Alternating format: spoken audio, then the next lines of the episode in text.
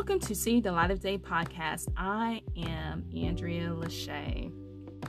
Today, I want to ask you to pray for Pastor John Gray of Relentless Church in Greenville.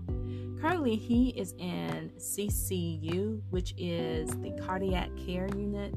Usually, this unit cares for a patient, specializes in helping those who have heart problems. A lot of people are probably familiar with ICU, which is intensive care unit, but this is cardiac care unit.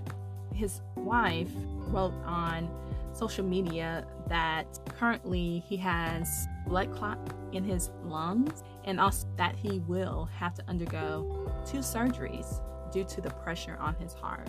John Gray was previously an associate pastor at Lakewood Church and he moved to Greenville probably around 2018 to be the pastor of Relentless Church. There's been a lot of stuff in the news and a lot of stuff going on, but currently, right now, the focus needs to be on his wife, his kids, and him, and trying to pray them through the situation that is going on right now. So keep him and his family in your prayers.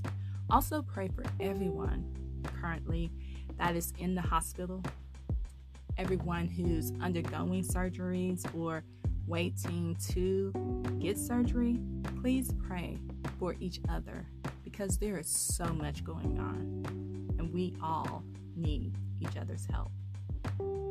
This is See the Light of Day podcast. I am Andrea Lachey. Remember to love God, love yourself, and love others. Peace and love.